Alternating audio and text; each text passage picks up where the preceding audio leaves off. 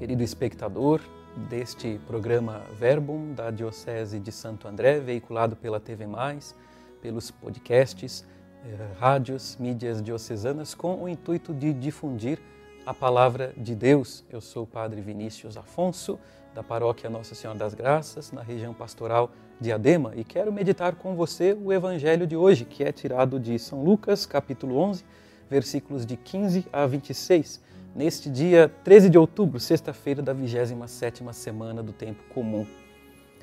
Quando um homem forte e bem armado guarda a própria casa, seus bens estão seguros.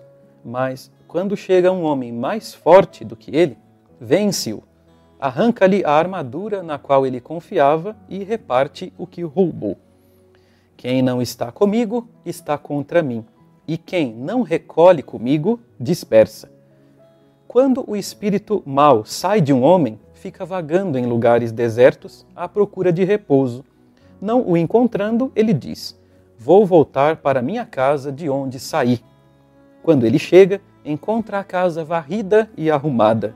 Então ele vai e traz consigo outros sete espíritos piores do que ele. E entrando, instalam-se aí. No fim, esse homem fica em condição pior do que antes.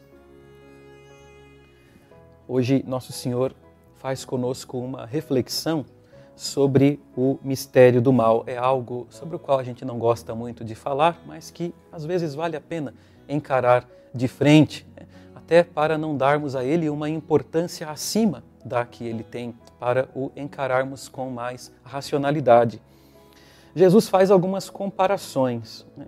É, um homem forte que é derrotado por um homem mais forte ainda um demônio que, quando volta para um coração, faz um estrago pior do que o de antes. Veja, toda essa tragédia que parece que só aumenta, né, e qualquer semelhança com a realidade é mera coincidência, só mostra como o mal é algo irracional, é algo desproporcional. E por isso o mal não deve ser buscado, não deve configurar como uma opção na nossa vida porque ele simplesmente foge do controle de quem escolheu o mal como uma forma de se dar bem. Portanto, é uma vã ilusão nós acharmos que o mal é uma opção a ser seguida, porque ele nunca vai nos satisfazer e, ao contrário, acarretará consequências piores do que nós imaginamos. Jesus, ao contrário, nos propõe um caminho que, sem dúvida, é mais exigente, é mais trabalhoso, mas que sem dúvida é o que dá o melhor resultado. Hoje, 13 de outubro, se completam 106 anos da sexta aparição de Nossa Senhora em Fátima. Nessa aparição, precisamente, Nossa Senhora promete aos pastorinhos e a toda a humanidade que o bem vai triunfar sobre o mal exatamente na linha dessa proposta de Jesus que faz frente a essa proposta do mundo, do mal desproporcional.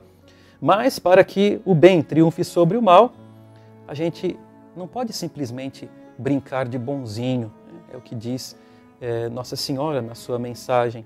Para que o mal seja de fato arrancado, como diz o, o, o Evangelho, é urgente que haja verdadeira conversão. E esse é o grande apelo de Nossa Senhora em todas as suas revelações particulares, que estão sempre em consonância com a mensagem do Evangelho.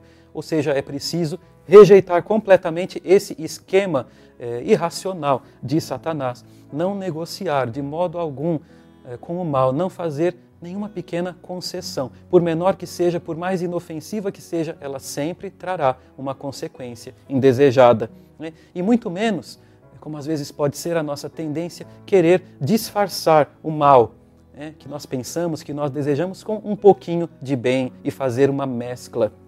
Não. É preciso sermos decididos pela verdade e pelo bem que o Evangelho nos apresenta. Essa aparição de Nossa Senhora foi coroada com o milagre do sol, para dizer que assim será na nossa vida, se nós de fato nos convertermos, abraçarmos o bem e a verdade do Evangelho o grande sol da justiça que é Jesus vai brilhar para sempre em nós, se ele de fato for a nossa escolha definitiva. Então, coloquemos nesse momento as nossas preces, sobretudo essa, de que saibamos discernir muito bem entre o, o bem e o mal e as consequências de cada um, para que, fazendo a melhor opção, nós um dia nos conformemos totalmente com ela na realidade do céu. E que para isso aconteça, desça sobre nós a luz, a graça e a bênção de Deus Todo-Poderoso, Pai e Filho e Espírito Santo.